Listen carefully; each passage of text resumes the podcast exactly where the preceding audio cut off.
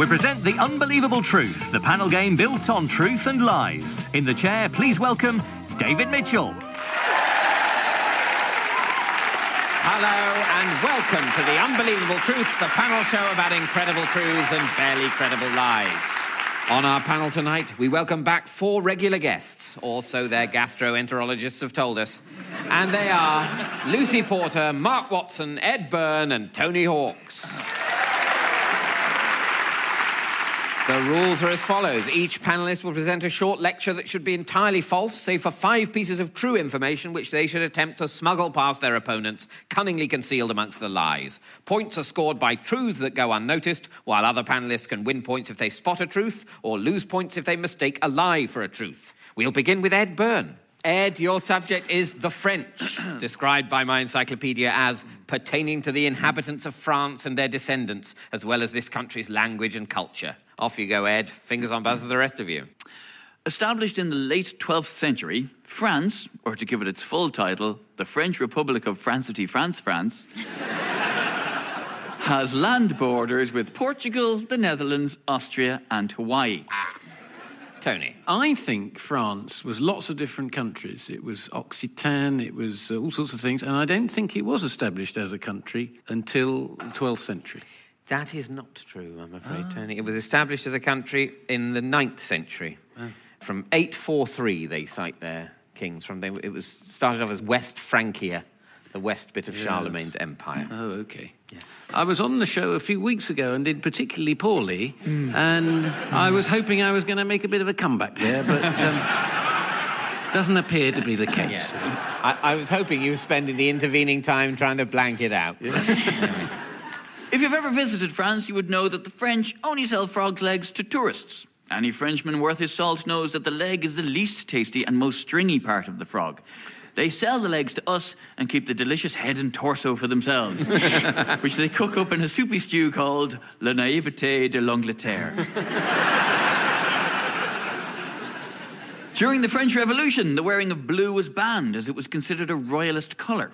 And the kings, queens and jacks were removed from all packs of playing cards for the same reason and replaced with the buffoon, the whore and the baby smoking a cigarette.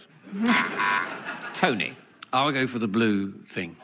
No, oh. Tony, no, no, no. Well, it's so plausible, isn't it? Yeah, no. There we have the problem with the game. Mm. Yeah. No, white is the royalist colour on the tricolour. Ah. Blue and red are the colours of Paris. In France, it is legal to marry a dead person, provided you can prove that the wedding was already planned before they died.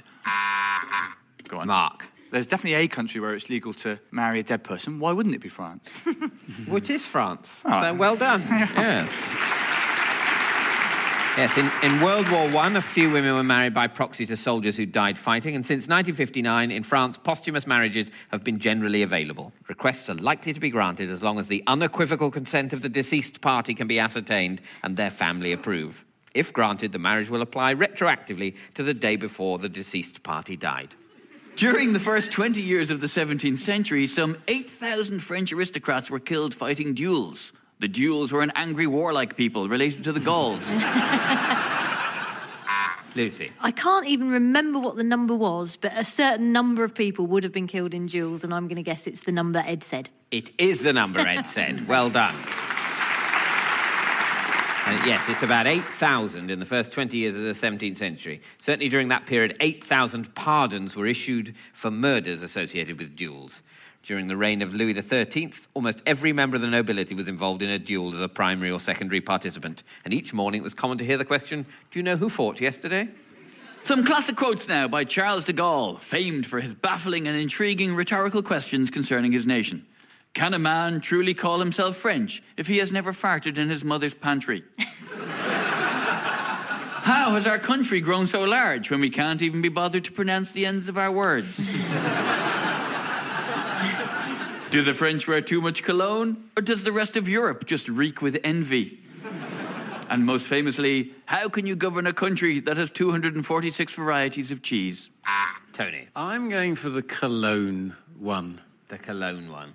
Yeah, I don't like the way you're... I know you don't. You're always... You're being defensive, Tony. It's no, no, no, no. I mean, I, I'm not criticising you. I think you're about to give me I'm, no point. I'm about to give you bad news. Yeah. No, that it's not true, um, I'm afraid. Can I go for the cheese? Yes, you may indeed. Um, and that's absolutely true. That's mm. what he said. Sorry, I suddenly got a frog in my throat. The French famously love all animals, especially when served with a piquant sauce. A Frenchman named Michel Lotitu ate eighteen bicycles, fifteen supermarket trolleys, six chandeliers, two beds, and a pair of skis. When asked to comment on this incredible feat, he said, "That's the last time I go on the piss with Heston Blumenthal." Lucy. There was a Frenchman who ate loads of weird stuff. I saw him on a programme once. You're right, there was, and it is him. Yeah. Uh, Michel Lotitu. Yeah, Michel Lotitu, known as Monsieur Mange two, ate, ni- ate nearly nine tonnes of metal between nineteen sixty-six and nineteen ninety-seven, including seven T V sets and a Cessna light aircraft. He's said to be the only known example of a coffin, handles and all, ending up inside a man rather than the other way round. Thank you, Ed. And at the end of that round, Ed, you've managed to smuggle one truth past the rest of the panel, which is that during the French Revolution, the kings, queens and jacks were removed from all packs of playing cards. And that means, Ed, you've scored one point. To stay in shape, French statesman Cardinal Richelieu jumped over furniture. Not the only Catholic priest to work up a sweat jumping an elegantly proportioned tall boy. the, the, the, nineteen sixty the nineteen sixty-nine French novel La Disparition, The Disappearance, is remarkable for not containing the letter E. I started reading it, but to be honest, found it a complete waste of time. OK, we turn now to Mark Watson. Your subject, Mark, is lions. Yellow-coated, tufty-tailed and powerfully built carnivorous felines typically living in social groups in the savannah and grasslands of Africa and Asia. Off you go, Mark. Uh, lions are the most misunderstood of creatures. We think of a, a pride of lions ferociously roaming the rainforest, daintily picking apart their prey, breaking off to gaze sentimentally into the middle distance as Elton John sings one of the weaker numbers from his impressive body of work.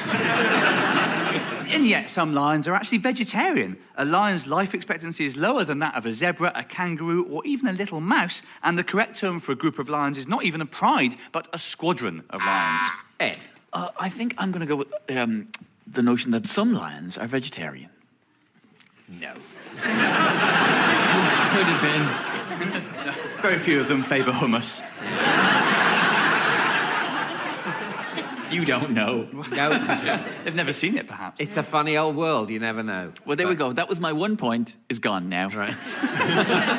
So... He says pitifully. Well, I'm still dreaming of being in that class. You've not been in positive equity so far. Yes, yeah. You're gazing up at the broad, sunlit uplands yeah. of naught. A gleaming zero. Could you introduce a handicap system in this so that I could come in with a few points in the bag before I start? Would you not find that patronising? No. I love it. Well, we'll consider it. OK, thank yeah. you. What sort of time period are you going to consider it for? Well, very great. It's got to go through all the B B C yeah, processes. Okay. And, you know, yeah. their nerves have changed post-Savile. Okay. Lucy. The last fact, it wasn't the life expectancy one. What was the last uh, the one? The correct sorry? term is not a pride of lions, but a squadron. You know, I, who defines correct, anyway? the... Uh, the dictionary on this occasion. Uh, go on, then. I'll have that one. So it's a squadron of lions. Do you know when you sort of say I it was... back and then you realise what... You, yeah, yeah. Close, it's a pride. it, is, it is a pride. Yeah, it's one of those I want everyone to laugh at you like they laughed at me for suggesting yeah. that his vegetarian one was true. One day when there's a vegetarian squadron of lions discovered... Absolutely devouring a pineapple. Around two hundred humans a year are killed by lions, yet an ostrich can kill a lion with a kick, a giraffe can kick its head clean off, and in Zimbabwe, in two thousand eleven, a zebra gave a lion a fatal heart attack by emerging from bushes while the lion was having lion sex with its partner. Ed? I believe that an ostrich could kill a lion with a kick. You're right, it could. Amen. Lions were hunted for their testicles, which were believed to improve sexual performance, and the hair from their mane, which was thought to be lucky. In fact, Lucy. Testicles, mane. The usual problem. Testicles. Do I go for the testicles? Do I go for the luscious mane? I'm going to go for the mane. The mane was considered lucky. No, the mane wasn't considered lucky. They were hunted for their testicles. Yeah. They were hunted for their testicles, yeah. Their testicles were believed to improve sexual performance, which in the case of the lion, I'm sure they definitely did. um, uh, and there, there are still African tribes today that consider lion testicles to be aphrodisiacs. I would say... It's a bit route go, one, isn't it? I, that sort of, uh, what's an aphrodisiac? Yeah, I mean, what's yeah. wrong with a nice glass of Prosecco?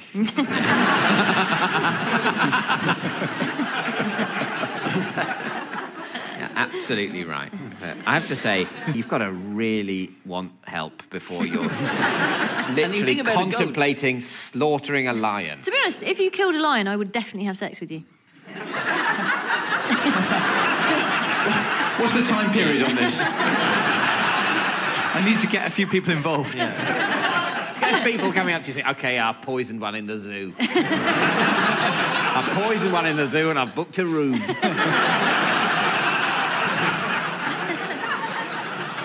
Mark. We even pillaged the lion's name for our own egos. Rapper Snoop Dogg recently passed himself off as Snoop Lion, saying that Snoop Dogg was, quote, too embarrassing when they read it out at the doctors, unquote. Ed. Well, Snoop Dogg has recently changed his name to Snoop Lion. Is that, that, is that, that enough? That's true. You just yeah. knew that, yeah. didn't you? Well done. You cool. get a point. Thank you, Mark. And at the end of that round, Mark, you've managed to smuggle two truths past the rest of the panel, which are that a lion's life expectancy is lower than that of a zebra. In the wild, lions rarely live past ten due to injuries sustained from continual fighting with rival males, although lionesses live longer, usually fifteen to eighteen years. In comparison, zebra have an average lifespan in the wild of twenty-five years. And uh, the second truth is that a giraffe can kick off a lion's head. I'd quite like to see that. um, anyway, Mark, that means you've scored two points. There are only two kinds of cat that live in large packs. One is lions, and the other is cats imprisoned in the homes of mad old ladies. uh, next up is Lucy Porter. Lucy's height is often remarked upon. At about four foot eleven, she's frequently described as petite by journalists and that monster by Warwick Davis. Lucy, your subject is your subject is grass, any of various plants that have jointed stems and blade-like leaves and are cultivated for lawns, used as pasture or cut for hay. Off you go, Lucy. All animals love grass. The tailor ant can carry up to four blades of grass on its back and uses them to make a nest in the treetops. The tailor bird makes tiny pairs of trousers and hats and even its nest by stitching leaves together with blades of grass. Tony. I think the tailor bird stitches its nest together using blades of grass. You're right, it does. Well done.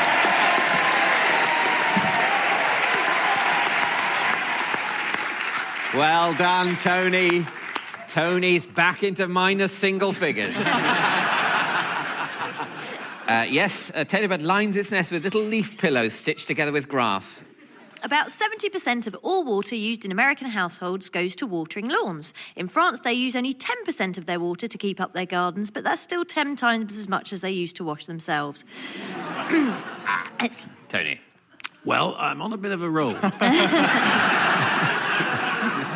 so... so ten percent of uh, water used in France is too much, probably, isn't it, actually? It's, I know the body language isn't good from David, and I worked hard to get that point, and it's, it's gone. It's gone. It's gone. six percent of French oh. water is used for... Oh. Well, you know, it's a, you know, it's not a point, but it's a mini moral victory. Because I thought I'd be way out, right. and, and I wasn't. No, no. You've... And, that, you know, I'll take that home with me and sit quietly. Easy. Hmm. The word aftermath was originally after moth, and it referred to the green shoots of grass that appear after mowing. Similarly, mathematics was originally called mothematics from the fact that the ancient Greeks spent most of their time worrying about the dimensions of their lawns. Mark. I'll have a go at the aftermath fact. You're right mm. with the aftermath fact. According to the O E D, after moth was reportedly being used until the late nineteenth century. The fifth Duke of Portland ate like a horse. He would get down on all fours and chew grass off the lawn. On his fortieth birthday, he announced that henceforth he would reject all other food, and he lived on nothing but grass until the day he died, about a week later. Tony. Oh, I think he might have been a bit of a nutcase, the Duke of Portland, so although he didn't do the last bits, I think he did get down on all fours and eat grass like a horse. He didn't. Oh. And uh, I feel terribly guilty because you're right, the fifth Duke of Portland was an absolute nutter. Oh. But that in particular insanity was not one he was guilty of. But he was b- Again, cra- I mean, crazy. I, I, a bit of a moral victory. I yes, think. Well, absolutely. They're adding up, aren't they, the no. moral victories? He was sort of insanely obsessed with seclusion. Visitors were banned from his estate. Even the Duke's physician was barred entry and diagnosed any ailment from outside the door.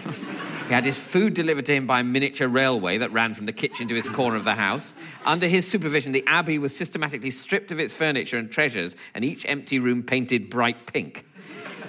And instead, fifteen miles of tunnels were dug beneath it, housing libraries, a billiard room large enough for twelve full-size tables, and an enormous subterranean ballroom large enough to accommodate two thousand guests, none of whom were ever invited. But he did not get down on all fours and chew grass. The Japanese are fanatical about their lawns. Japanese gardeners can tend to their turf using the attractively named fertilisers, honourable farmers, happy chow fonts and green piles. And the number one B B C programme downloaded in Japan is Gardener's Question Time, or as it was translated by the newspaper Nikkei Shimbun, Plant Husband Interrogation Moment. Mark, something there has to be true. I'm going to guess they have a fertiliser called Honourable Farmers.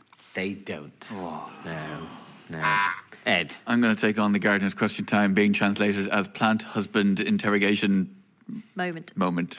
No, that's no. not true either. This is carnage. She's very good at this yeah, game, yeah, isn't she? Good. She's very good. She researches yeah. things which are like the real thing, but yeah. aren't quite. It's frustrating. In the olden days in Britain, a green wedding dress was thought to be unlucky, as the green staining of a woman's clothing was thought likely to be the result of rolling about in grassy fields with a lover.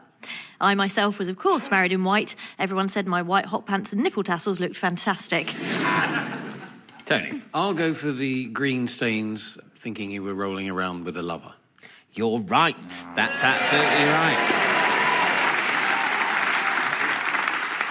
Yes, the, the expression green gown implied promiscuity, and there are suggestions that the lady of the famous song Greensleeves could have been a promiscuous young woman or even a prostitute. Mm-hmm. Thank you, Lucy. Oh. And... at the end of that round, Lucy, you've managed to smuggle two truths past the rest of the panel, and they are that about seventy percent of all water used in American households ah. goes to watering lawns, which is remarkable. Incredible. six percent in France, seventy percent in America. Uh, and the second truth is that there is a Japanese grass fertiliser called green piles, ah. although the brand name failed in foreign markets. Other Japanese brands whose names did not translate well include a soft drink called Mucos, a baby cleanser called Skinner Baby, some, some paper tissues called Last Climax, and, and, and a beef jerky called Homo Sausage. And that means, Lucy, you've scored two points. Now it's the turn of Tony Hawks, a well-known wit, a successful musician and a best-selling author, which are some of the people we tried to get before we ended up having Tony back on the show. Tony, your subject is the piano, a popular musical instrument played by depressing keys that cause hammers to strike wire strings and produce audible vibrations. Off you go, Tony. In Iowa, one-armed piano players are not allowed to perform in front of women. In Idaho, one-legged piano players receive one hundred dollars a year from the government if they perform more than three gigs in a year. And in Illinois, oh. piano players with one arm and one leg can only perform in the Chicago District Hall if their remaining limbs are on opposite sides of their body.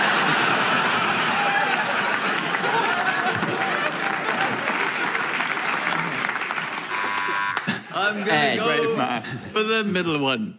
One-legged piano players in Idaho get a, a stipend if they play more than three gigs a year. That is not... Oh! Sorry. Moral victory, though, I think. Mozart believed that two arms, two thumbs, and eight fingers weren't enough for playing the piano, and wrote a piece that required the piano player to use his nose as well. Lucy. Yeah. He was a crazy guy. I've seen the film. he, he was a crazy guy, and that is true. I... Oh. Yeah. Grieg wrote a piece that required the piano player to use his elbows, and Tchaikovsky wrote the eighteen twelve overture at just after ten past six.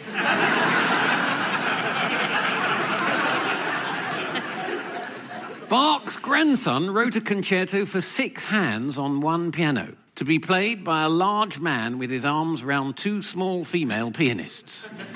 Ed. He wrote a piece for six hands. He did indeed. It's, the piece for six hands is called Dreyblatt, and it requires the man to reach around the women and play the opposite extremes of the keyboard while they played the middle registers. Throughout her life, Princess Alexandra of Bavaria was convinced that she had swallowed a full-size grand piano as a child. Of course, few people believed her, or at least not until they saw the size of her. Mark. I think the idea of a sort of um, long-gone European royal being bonkers enough for that is possible, yeah. You're right. You're absolutely right. I thought... I thought you'd get that through. I thought Tony. I'd get I that really through. Did. I mean, and you, you know, know what? If, and if it had turned out to be wrong, they would have. Oh, yeah. That's the game. They were, oh, oh, don't how, know how could you possibly think that yeah. true? Well, the piano fool, you buffoon. At the age of twenty-three, Princess Alexandra developed a delusion that as a child she'd swallowed a grand piano made of glass, which remained inside her. It caused her to walk sideways down corridors and through doorways for fear of getting stuck. She would have got on well with the Fifth Duke of Portland. She would have. Someone should have fixed them up. Yeah, he should have been plenty of room in his underground ballroom for her to swish about, despite oh. the huge glass grand piano that was sticking out of her. If they'd have had internet profiles in those days.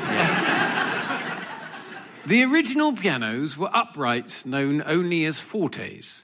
But when the shipping line P and O commissioned an instrument for use on their liners, which was so big it could double as a life raft, the P and O forte was born. Nice one. Tony. I have now moved over to an instrument which is most certainly not a piano. It is actually comprised of pigs lined up in a partitioned box with their tails sticking out through a row of holes. I call it the swineway. I got the idea from Louis the eleventh of France. This is the middle C.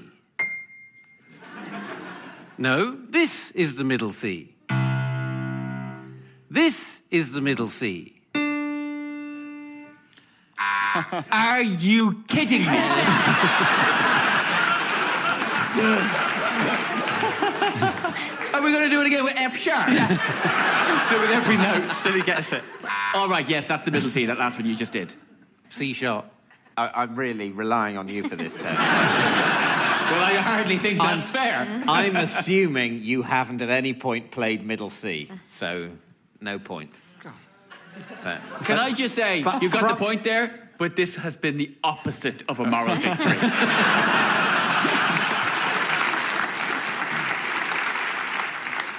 When you're on a run like mine, you'll try anything.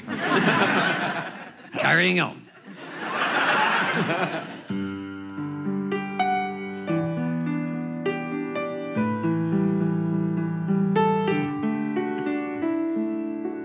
Lately I've been staring in the mirror, I believe you have. And what you see before you is a charlatan.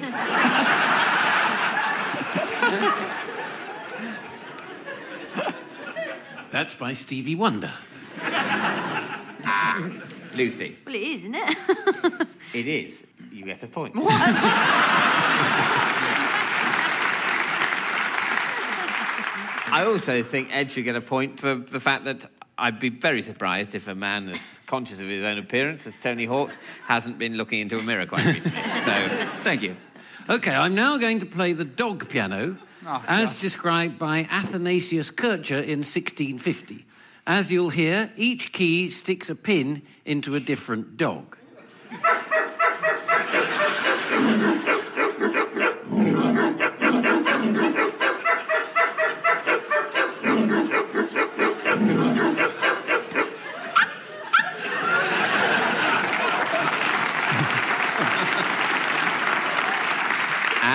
At the end of that round, Tony, you've managed to smuggle one truth past the rest of the panel, which is that Louis the eleventh of France had the idea of a pig piano to provide him with a concert of swine's voices. Built by the Abbot of Baigne, the instrument consisted of pigs of various sizes lined up in a box, which were pricked with little spikes when corresponding keys were played. The king and his company were reportedly delighted with the result. And that means, Tony, you've scored one point. Which brings us to the final scores. In fourth place, with minus four points, we have Ed Byrne. A moral victory. In third place, with minus three points, a big step forward from his performance of some weeks ago, it's Tony Hawks. In second place, with two points, it's Mark Watson. And in first place, with an unassailable four points, is this week's winner, Lucy Porter. That's about it for this week. Goodbye. The Unbelievable Truth was devised by John Naismith and Graham Garden and features David Mitchell in the chair with panellists Tony Hawks, Lucy Porter, Mark Watson and Ed Byrne. The chairman's script was written by Dan Gaster and Colin Swash, and the producer was John Naismith. It was a Random production for B B C Radio four.